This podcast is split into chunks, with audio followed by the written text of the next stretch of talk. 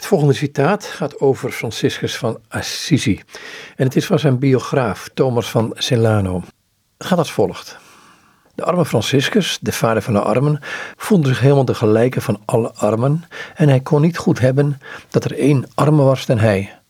Niet omdat hij er in ijdele zucht naar roem een eer in stelde de armste te zijn, maar echt alleen uit medelijden. En dan was het enige wat hij had een versleten en ruig habit. Vaak gaf hij graag een arme de helft ervan. Zijn grote genegenheid bracht hem ertoe ze altijd hoe dan ook te willen helpen. Daarom probeerde hij de rijkste arme te zijn.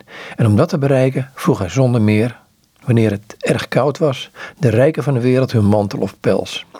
En als ze dan uit genegenheid daarop ingingen, soms bereidwilliger dan de zalige vader van hen vroeg, zei hij erbij: Alleen als jullie absoluut niet meer verwachten hem terug te krijgen, neem ik hem aan. Dat is de bedoeling.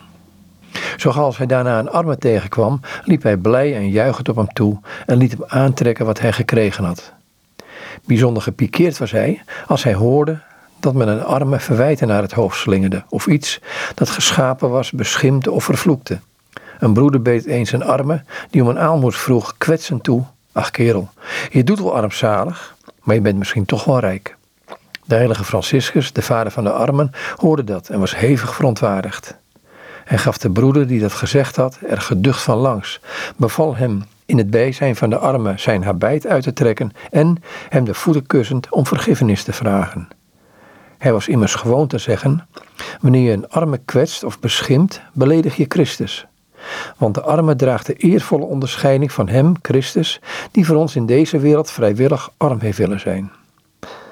Tot zomer dit citaat van Thomas van Silano uit de eerste levensbeschrijving van de heilige Franciscus.